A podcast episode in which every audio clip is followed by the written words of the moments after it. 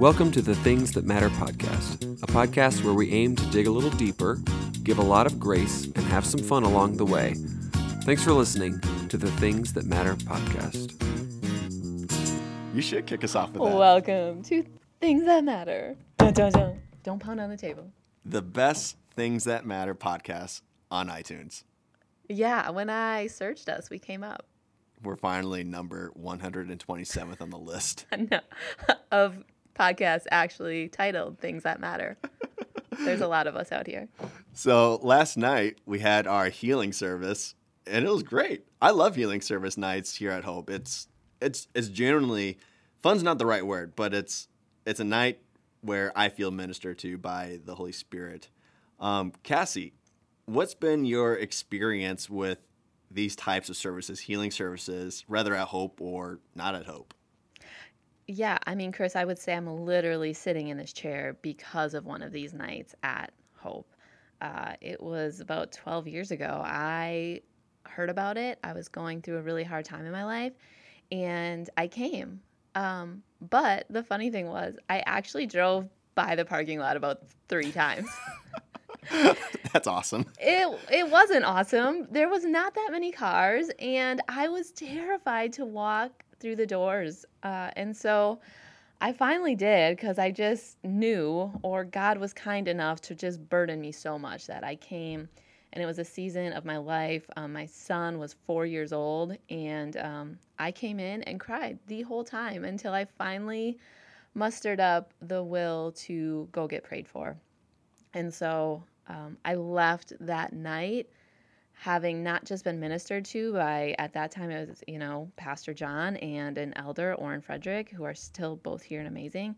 Um, but they prayed for me, and I left having experienced the peace of Jesus that I literally had never felt in my life before. And so the healing you experienced was this unburdening, so to speak, experiencing Christ's peace in your heart and Yeah. really your life in a tangible yes. Yeah, yeah. I literally thought what God had done that night was given me the power to walk away from a bad situation. Um, But what happened after that night was a series of other events that um, have really brought me to where I am today, working in ministry full time, married with three kids. It's pretty crazy. Um, but it's all glory to Jesus, that's for sure.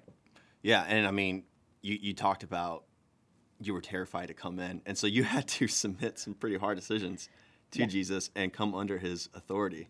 Yeah, I think the hardest part for even showing up at those services is being willing to show up, right? That's right. Oh, It's- that's so good. It is. It, I mean, we have to be willing to show up to the situations in our life. I mean, Pastor John says it all the time around here reality is our friend. Yes. And so we cannot be healed from something that we're not willing to put at his feet, really. Yeah.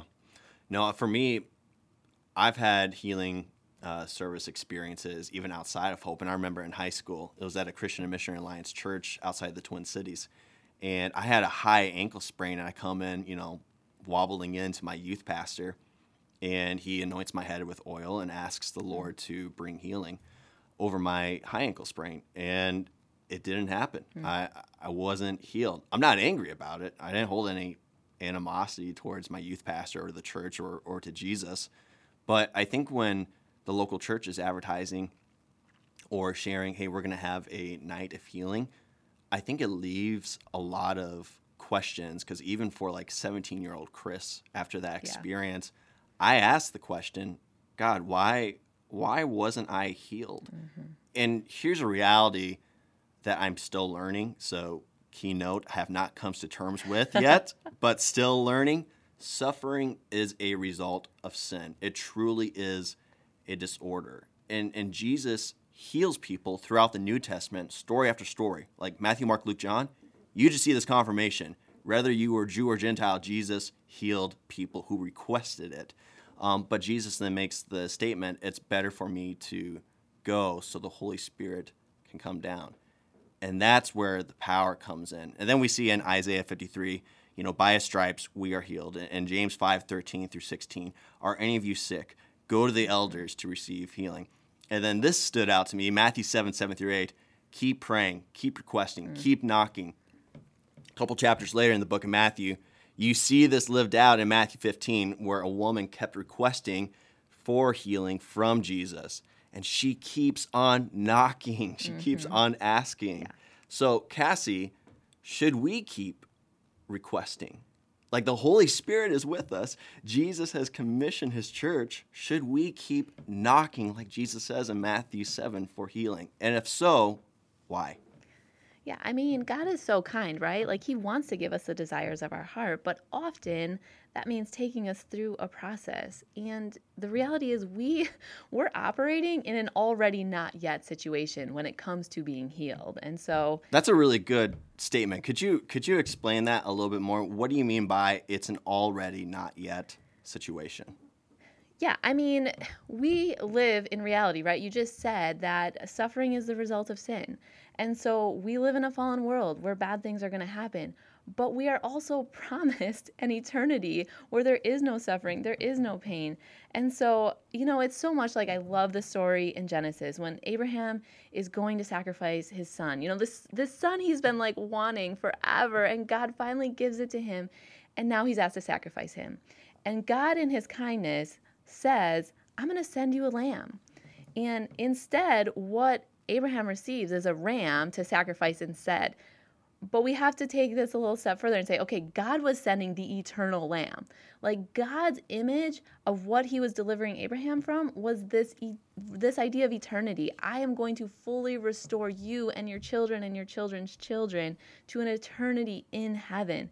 And so I think often in our current reality, um, we want the quick fixes and we want to be delivered from things that are hard. And that's good. And we can keep asking for that. And God, in His kindness, will deliver us, whether that is a physical healing or maybe that's experiencing His peace or experiencing His joy or experiencing like His deliverance from an addiction or anxiety.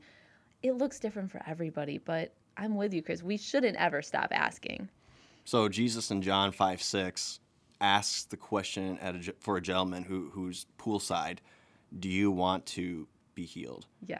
And in the story that you shared earlier in this episode, and even just now, you know, you alluded towards this reality of physical healing, uh, emotional healing, mental healing, spiritual healing, like holistically, just there's different facets of of healing. Do you want to be healed? How, how do we how do we begin this process then of reconciling where Jesus may be asking us that question right now in this present reality? Do you want to be healed?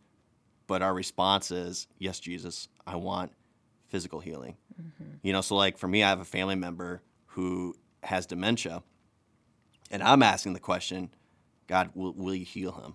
Mm-hmm. And I've had to come to the terms of I'm watching this family member slip into eternity mm-hmm. rather than saying I'm watching him slip away and deteriorate.